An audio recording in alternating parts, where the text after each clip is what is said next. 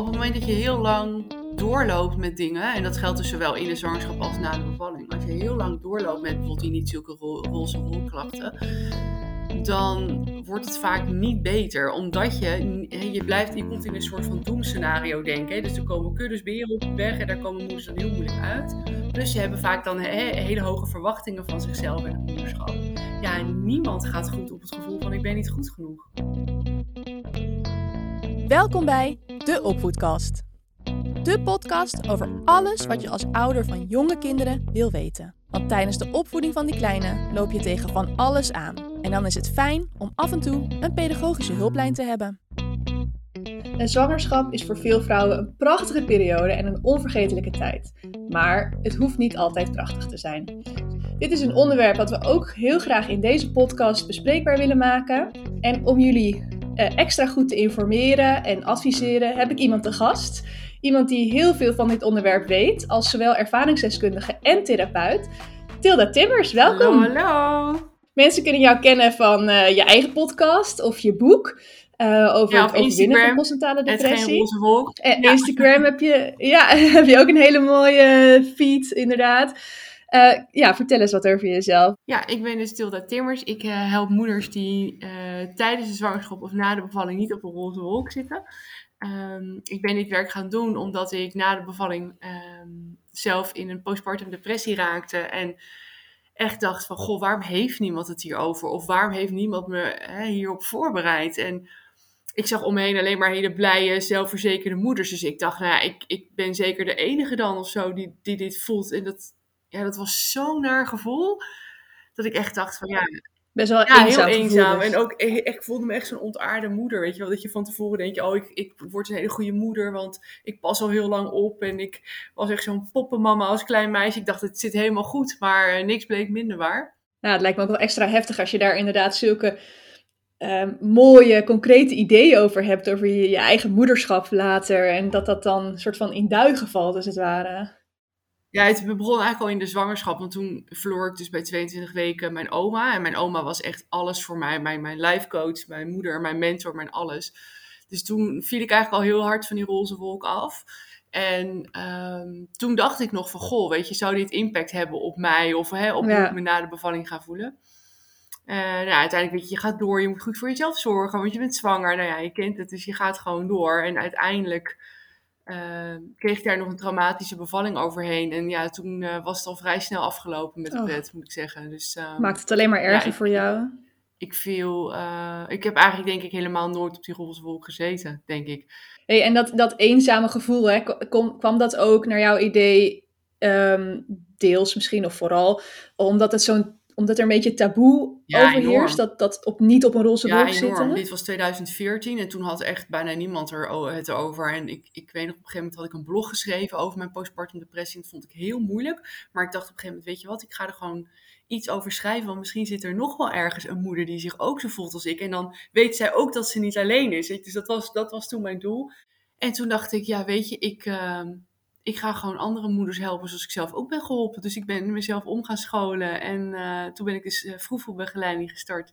Uh, vernoemd naar de koekjes van mijn oma. Want dat waren haar lievelingskoekjes. De, de van Verkade. En die stonden ook altijd op tafel ja. als we aan het kletsen waren. Mooi. Ja, samen met een pot thee.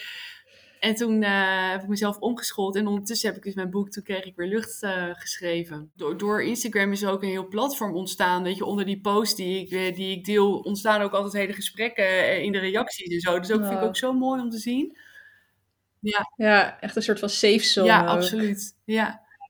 Ja, nou, dat helpt dan ook wel weer om dat taboe ja, te verbreken natuurlijk. Ja, zijn er nog andere dingen waarvan je zegt, oké, dat kunnen we doen om die taboe te verbreken? Ja, ik denk dat er, dat er vooral bij, bij um, ik denk dat het beeld wat je nu hebt, hè, in, in, in gewone media en sociale media, is eigenlijk, eigenlijk gaat het altijd over de roze wolk. Terwijl ik denk, ja, dat is, dat is niet het echte beeld, snap je? Dus natuurlijk zijn er moeders die op een roze wolk zitten na de bevalling, maar er zijn ook gewoon moeders die uh, in de zwangerschap bijvoorbeeld, uh, ik noem wat, een HG-zwangerschap hebben, of... Uh, um, of moeders die iemand, ook iemand verliezen in de zwangerschap. Of die heel veel stress ervaren door werk. Of noem het allemaal maar op, waardoor ze ook niet op een roze wolk zitten. Of moeders na, die een heel lang fertiliteitstraject hebben gehad bijvoorbeeld. Die zitten tijdens die zwangerschap vaak ook niet op een roze wolk. Als jij dan dus in je zwangerschap al niet op een roze wolk zit. Of daarna en je denkt dan van, ja, maar ja, ze hebben het op tv altijd over die roze wolk. Of uh, je kijkt naar al die Insta-perfect moms met die perfecte foto's en al die mooie plaatjes.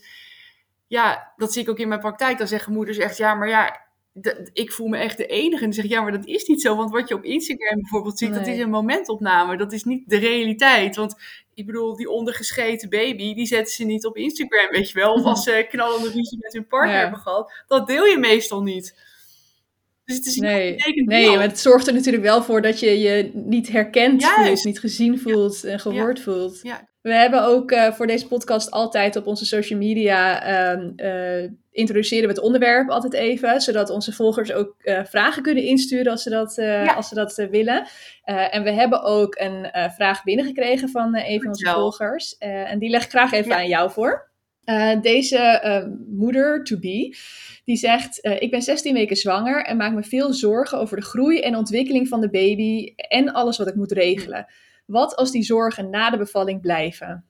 Ja, wat, wat zou jij deze luisteraar adviseren, Tilde? Ik denk dat als deze mama zich daar nu al zorgen over maakt, dat het wellicht goed is dat ze uh, daar wat mee doet hè, met die zorgen. Dus ze kan bijvoorbeeld naar de huisarts gaan of ze kan. Uh, om een doorverwijzing vragen voor een coach of een therapeut of wat dan ook. Want mijn ervaring is wel dat als je dus in de zwangerschap al heel erg over dit soort dingen inzit, uh, dat dat meestal na de bevalling uitvergroot wordt. Hè? Dus als je daar niks mee doet. En dat is ook heel begrijpelijk, want uh, het wordt niet groter dan dit. Hè? Een kind krijgen is larger than life. Dus natuurlijk zijn alle, ik noem wat, angsten, zorgen of misschien zelfs ook wel sombere gedachten die je soms hebt over jezelf of over het leven, worden dan ineens XXL uitvergroot omdat je een kindje hebt gekregen. Dus ja, dan, dan moet je alle zeilen bijzetten om uh, zowel jezelf uh, op de rit te houden, mentaal, als de zorg voor je kindje in goede banen te leiden.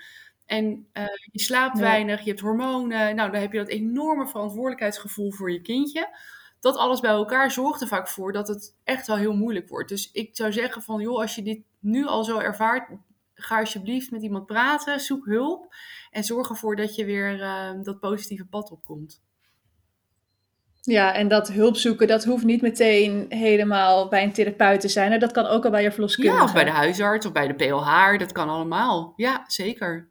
Gewoon laagdrempelig houden voor jezelf, maar kaart het in ieder geval ja, aan. en het ook blijven delen met je inner circle. Hè? Dus je partner, uh, goede vriendin, je moeder, noem het op. Iemand die je daarover in vertrouwen kan nemen. Want het in je eentje ermee rond blijven lopen, dat, dat maakt het zo zwaar en, en ook echt eenzaam. Dus ik zou echt zeggen, ja, ga het vooral delen ook. Of zoek dus inderdaad, wat jij net over dat platform zei, zoek dat soort dingen op, uh, op internet uh, als je daar behoefte Zeker. aan hebt. Ja. ja. Nou, mooi, ja. En dit soort zorgen, die hoeven niet per se tijdens een zwangerschap te komen. Die, die kunnen ook na een bevalling, nou, zoals je net zo over jezelf ook noemde, was bij jou natuurlijk dubbel op. Maar um, ja, over een heftige bevalling kun je ook zorgen krijgen naderhand. Of misschien maak je je zorgen over hoe jij het doet als mhm. moeder. Um, hoe, hoe herken je dit soort gevoelens? Want deze luisteraar die, die maakt zich dus zorgen en die twijfelt over hoe groot die zorgen dus zijn en of ze daar iets mee moet doen. Um, maar hoe, ja, wat is het verschil? Wat is de grens tussen je normaal zorgen maken tijdens de zwangerschap of weet je, in de eerste periode als moeder um, of vader natuurlijk? En ja, toch wel echt zorgelijke gevoelens die een beetje ja, negatieve kant op gaan, wil ik zeggen. Ja, dat is altijd een heel dun lijntje. Dus, um, hè, ja. want je hebt de baby blues, die duren ongeveer twee weken. Dus je zou kunnen zeggen, hè, als je na de bevalling na twee weken nog steeds, ik noem wat, net zoals ik, hè, elk uur, elke dag echt minimaal een uur huilt dus, en, en, en, langer, dan dat dat dan wel ook bijvoorbeeld een moment is waarop je na kan denken over, goh, misschien moet ik hulp gaan zoeken. Uh, je kan mijn boek lezen, toen kreeg ik weer lucht. Er staan heel veel tips en, en handvaten in ook, hè, om deze periode door te komen. Um, um, de moeders die ik zie, uh, hebben vaak de volgende eigenschappen gemeen. Ik denk dat dat ook goed is om te benoemen. Uh, ze zijn vaak perfectionistisch van aard, controlfreak, um, leggen de lat heel hoog voor zichzelf, vinden het heel moeilijk om dingen los te laten. En dit zeg ik zonder oordeel, hè, want ik bedoel, ik was zelf precies hetzelfde. Dus Laten we dat heel erg voorop stellen. maar daarom begrijp ik die moeders ook zo goed. Want ik was ook die mama, zeg maar. Ja, zijn er dan dingen die moeders die zichzelf hierin herkennen, ja, kunnen doen om dan die signalen te herkennen? Ja, ja. ja. Als je niet slaapt terwijl je baby wel gewoon slaapt, weet je wel. Als je alleen maar ligt te piekeren, als je heel veel huilt, als je slecht voor jezelf zorgt, um, als je vergeet te eten. Um, als je mat bent, hè, dus bij, bijna dat je gewoon een beetje, ja, dat je niet meer lacht, maar ook niet meer huilt, maar dat het gewoon heel vlak is, bijvoorbeeld. Beetje juist, apathisch. Juist, ja. ja. Um, als, je, als je opvliegerig bent, omdat je hè, postpartum woede is ook een heel erg onderbelicht onderwerp, bijvoorbeeld. Ik heb daar ook laatst een blog over geschreven en ik kreeg daar zoveel reacties op dat moeder zei: Ja, ik ben ook de hele tijd zo boos. Weet je, dat is ook zoiets waar niemand over praat. Want je hoort alleen maar blij te zijn na een bevalling. Maar ja, sommige moeders zijn gewoon hartstikke boos. Ja, het is ook wel mooi wat je dan nu zegt, weet je, dat het, het, hoort op een bepaalde manier. En dat is natuurlijk helemaal niet zo. Hè? Dat, dat, is, dat is misschien wel een beetje de, de kern van het probleem rondom het taboe. Ja. Ja, de statistieken zeggen 1 op de 10 vrouwen belandt in een postpartum depressie. Maar dat, is, dat getal is echt zo gekleurd. Want weet je, dat zijn enkel de vrouwen die het ook melden. Hè? Dat zijn de vrouwen die het, de moed hebben om naar de huisarts te gaan of hè, de hulp in te schakelen van een psycholoog. Maar er zijn heel veel moeders die dat niet durven en, en, en daar dus jarenlang alleen mee rondlopen. En die signalen die je net noemde, hè, uh, zijn dat ook meteen de signalen waarbij jij zegt: oké, trek dan aan de bel? Er zijn nog veel meer. Of... Want je hebt ook moeders die heel veel last hebben van intrusies. Hè? Dus dat zijn bijvoorbeeld gedachten als nou, ik had dat ook heel erg. Dan liep ik op een brug en dan dacht ik, nou, als ik nu de kinderwagen loslaat, dan is ze dood. En vervolgens dacht ik dan echt, oh, wat erg dat ik dit denk. En ik moet wel een hele slechte moeder zijn dat ik dit soort dingen denk. En uh, toen ik hulp ging zoeken en er echt, nou ja, na maanden alleen maar rondgelopen te hebben, eindelijk een keer over ging praten, leerde ik van, joh, maar dit is gewoon een waarschuwingssysteem vanuit je brein. Hè? Dit is jouw, jouw, jouw hoofd wat eigenlijk gewoon constant zegt, hey joh, je hebt nu een kindje gekregen, daar moet je voor zorgen. Zorg je dat je niet per ongeluk uh, die kinderwagen loslaat. Of uh, je oh, kindje onder water laat verdwijnen. Uh, nou ja, ik had echt duizend variaties uh, op intrusies. Nou, dat zie ik ook heel veel in mijn praktijk. Dat moeders daar heel erg mee worstelen. Als je het zo zegt, dan brengt het ook meteen een heel ander perspectief ineens hè, voor jezelf. Dat als je het als waarschuwing ziet. Het is echt een overactief verantwoordelijkheidssysteem in je brein, wat constant op een hele niet subtiele wijze tegen je zegt: Kijk, je hebt nu een kindje gekregen en daar moet je heel goed voor zorgen. Eigenlijk is het alleen maar positief in plaats van negatief. Ja, maar, ja, je schrikt je zo echt niet als je daar middenin zit. Zijn er dingen die je als moeder, zeker als je dus jezelf herkent in iemand die dingen niet goed los kan laten en um, een controlfreak is en weet je wat je net noemde, dat soort types dat wat dus vaak wel bij die vrouwen voorkomt dat ze in een grijze wolk belanden of mhm. sneller misschien. Zijn er ook dingen die je kunt doen om te voorkomen dat je dus je zo'n zorgen gaat maken of um, ja, je in een negatieve spiraal gaat belanden? Goeie vraag. Ehm, ja en nee. Het zit ook een beetje in de aard van het beestje. Hè? Dus wat ik zei, dat, dat, al die dingen die ik zie bij de meeste van mijn cliënten, en dat had ik dus zelf ook, dat zit vaak in je, in je aard, hè? in je genen. En dit doe je waarschijnlijk al 30 jaar op dezelfde manier. Dus iets wat je jezelf 30 jaar lang hebt aangeleerd, heb je niet in uh, een paar weken afgeleerd. Daar begint het mee. Dus um, het, uh, het er tegen vechten heeft geen zin. Dus het begint met accepteren dat je dus dingen graag wil controleren en dat je het moeilijk vindt om dingen los te laten. Want op het moment dat je er tegen gaat verzetten, wordt het probleem eigenlijk alleen maar groter. Dus ik werk bijvoorbeeld in mijn praktijk heel erg veel met mindfulness en zelfliefde en zelfacceptatie, omdat ik heel erg geloof dat dat de sleutel is om eruit te komen. Dus op het moment dat jij weet van jezelf, oké, ik noem maar wat, ik ben een controlfreak of ik vind, uh, ik wil, uh, ik leg de lat heel hoog voor mezelf en je bent nu zwanger en je denkt, goh, ik heb er eigenlijk nu al een beetje moeite mee, dan, is dit het moment om je misschien in te gaan lezen in mindfulness, uh, zelfacceptatie, dat soort dingen. En is dat niet voldoende? En het zit je echt dwars, dan zou ik de vervolgstap zetten naar hulp zoeken. Of de huisarts bellen. Ja. ja op het moment dat je heel lang doorloopt met dingen, en dat geldt dus zowel in de zwangerschap als na de bevalling, als je heel lang doorloopt met bijvoorbeeld die niet zulke ro roze wolklachten, dan wordt het vaak niet beter, omdat je, je blijft, je komt in een soort van doemscenario denken. Dus er komen kuddes beren op de weg en daar komen moeders dan heel moeilijk uit. Plus je hebben vaak dan hele hoge verwachtingen van zichzelf en het moederschap. Dus ik noem, stel dat jij de lat constant hier legt voor jezelf, hè, dus heel hoog, maar dit is wat gemiddeld haalbaar is voor moeders, ga je dus constant daartegen aanlopen en de discrepantie tussen die twee voelen. Waardoor je het gevoel krijgt van, zie je, ik kan het niet, ik ben niet goed genoeg, ik faal als moeder. Ja, niemand gaat goed op het gevoel van, ik ben niet goed genoeg.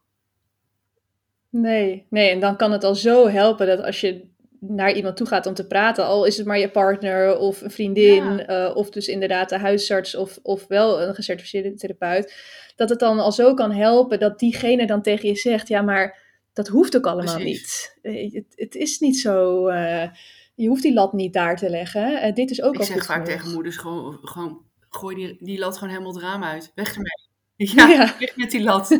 Hey, stel dat je nou al bij, bij iemand eh, loopt om te praten ehm, eh, over die negatieve gevoelens die je ervaart, of dat nou in je zwangerschap of na je zwangerschap is. Zijn er dan daarnaast ook nog dingen die je kunt doen om die negatieve gevoelens de baas te blijven? Heb je, heb je daar nog praktische tips voor? Ja, wij zijn als mens eigenlijk geprogrammeerd om op, op eh, dingen die wij eh, moeilijk of spannend vinden of eng vinden, eh, om te vluchten of te vechten. Hè? Ja, en bevriezen, dat is de derde optie.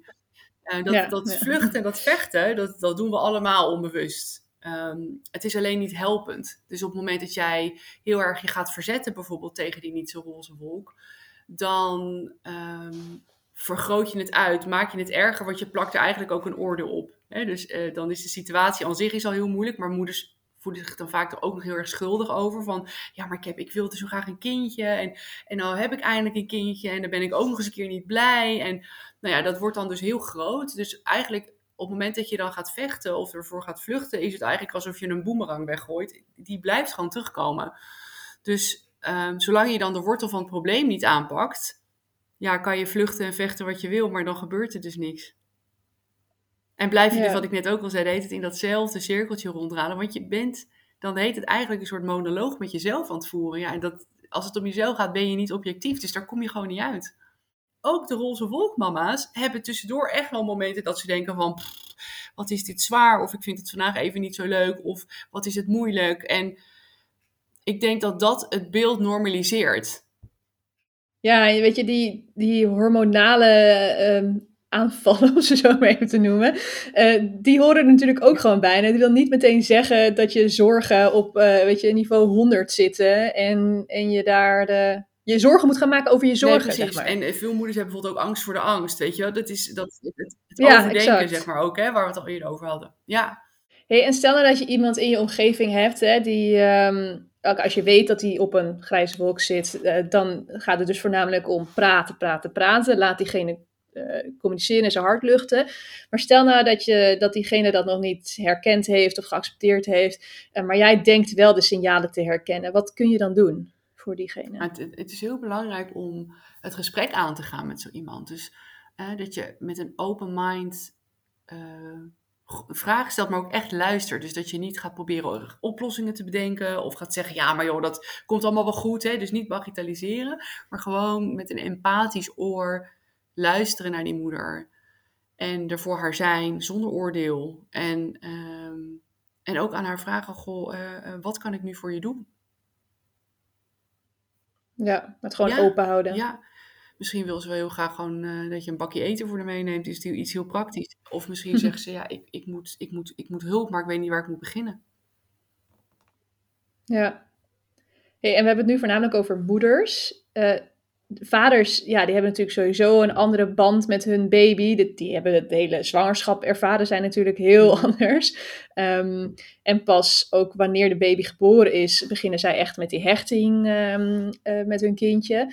Zou- heb je eens vaders in jouw praktijk? Zijn, zou je zeggen dat vaders ook op een grijze wolk kunnen zitten? Ja, Ja? Manifesteert zich dat dan op een andere ja die, manier? hebben, die of- hebben niet die, eh, die hormonale moedswings die wij hebben. Er is, zijn- er is wel onderzoek naar gedaan. Er gebeurt wel iets op hormonaal niveau met die vaders, maar niet zo Ja, ja. Dat, Eh, eh, maar ja, wat ik vaak zie is dat vaders bijvoorbeeld ook heel erg onzeker kunnen zijn. En ook wel eens denken van, goh, weet je, ik had gedacht dat ik het alleen maar leuk zou vinden, maar ik vind het soms gewoon eigenlijk helemaal niet zo leuk.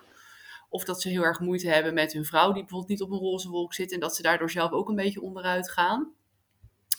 En eh, vaders die zelf ehm, eh, bijvoorbeeld ook zeggen van, nou ja, mijn relatie verandert heel erg. Ik herken mijn vrouw eigenlijk niet meer zo. En dan komen ze vaak ook samen hoor. in de praktijk. Want dat, ja, je moet er natuurlijk ook samen over praten. Ehm, Ja. Maar dat zijn dingen die ik wel vaak zie. Ja, en vaders die gewoon zeggen, joh, ik, ik had het me zo anders voorgesteld. En geef je vaders andere tips, andere handvatten dan moeders? Of... Goeie vraag. Nou ja, ik denk dat het mindfulness eh, en, en, en die zelfliefde en zelfcompassie, dat is natuurlijk eigenlijk universeel toepasbaar. Dus dat, dat geldt ook voor de papa's. Eh, maar ja, mannen zijn daarentegen heel goed met oplossingen. Dus bij mannen is het super praktisch vaak. Ja, een stuk rationeler. Ja, ja, die zijn eh. echt een heel stuk rationeler. En die gaan ook heel lekker altijd op al die praktische tips. Dus die, dat wordt een soort checklist. Altijd van, Ja. oh ja, check, dat ga ik ook doen. Top. ja, ja, ja. Ja, dat zie je trouwens ook heel vaak in eh, communicatie hè, tussen man en vrouw. Dus als moeders, moeders bijvoorbeeld issues of struggles hebben, en dat dan al die vaders komen. Ja, maar dan gaan we het gewoon zo oplossen en hop, hop, hop. En dan, terwijl die moeders echt Doen we even. met je oplossing. Die wil gewoon dat je hem even vasthoudt, weet je wel. Ja, ja, oh ja, ja, dat is sowieso natuurlijk heel herkenbaar, denk ik, voor mannen en vrouwen in een relatie. Dat Super dat, goed dat zo bedoeld, eh, maar het is niet per kan se zijn. altijd wat moeder dan nodig heeft of zo. Nee. Zijn er misschien nog boeken die jij eh, kan adviseren naast jouw eigen boek? Hè? Toen kreeg ik weer lucht. Heb je nog andere boekentips voor, voor mensen die ehm, ja, misschien in de aanloop van een roze naar een grijze wolk zitten of al weten dat ze op een grijze wolk zitten? Ja, zeker. Ehm, nou ja, zeg maar eigenlijk alle ehm, eh, mindfulness boeken kan ik aanraden. Want dat is gewoon iets waar- waarvan ik denk, nou ja, dat werkt heel goed. Hè, om jezelf daar wat meer over in te lezen. Ehm, de, Ja, En ook om te helpen bij dat stukje Juist. zelfacceptatie waar je het net ja, over had. precies. En het accepteren dat je bepaalde dingen denkt en voelt en dat dat oké is. Eh, het boek van Franke van Hoeven vind ik heel goed. Ik denk dat ik het wel kan. Heel leuk om te lezen. Het is heel erg open. Ik sta er toevallig zelf ook in. Dus heeft mij geïnterviewd voor haar boek. Maar vooral echt al die dingen, weet je, over... Nou ja, alle dingen waar je zo'n beetje tegenaan loopt als je moeder wordt. En ehm, ehm, wat ik ook een heel leuk boek vind, is Is het al zeven uur? Oké. Ehm, dat is echt ehm, een heel mooi boek ehm, over nou ja, een, een mama die dus thuis blijft. terwijl dus net corona losbarst. Dat was eh, niet helemaal de bedoeling natuurlijk dat corona los zou barsten, maar dat gebeurde gewoon. En haar naam is Margot Ja. C. Pol en het boek heet dus Is het al zeven uur? En zij omschrijft dus heel erg hoe het is om dus alleen thuis te zijn met je kinderen en dus een, een jaar niet te werken bijvoorbeeld. Dat vond ik ook heel erg ehm, verhelderend, omdat het heel erg laat zien hoe, hoe het moederschap is. Hè? Dus met een lach en een traan. En je, soms vind je het fantastisch. En soms denk je, nou, ik kom rollenbehang tekort vandaag. ja, ja, heel ja, eerlijk. Ja, en daar ben ik eh. dol op. ja, leuk. Nou, fijn zeg. Ik hoop echt dat we eh, onze luisteraars ook over dit onderwerp eh, weer hebben kunnen informeren en adviseren. Heel erg blij dat jij hier even bij kon zitten, Heel Tilda. graag Dank je wel. Is er nog iets wat jij afsluitend graag nog even mee wil geven? Wat je zegt van oké, dit wil ik toch nog echt even kwijt. Of eh, dit, nog, dit wil ik nog even eh, benadrukken. Ja, ik denk dat het heel belangrijk is dat je realiseert dat de perfecte moeder niet bestaat. Dus eh, je doet je best als mama. En meer kan je niet doen. Nou, dat is een hele mooie afsluiter, denk ik. Fijn. Heel erg bedankt, Graag gedaan. Leuk om erbij te zijn. En tot de volgende keer, luisteraars.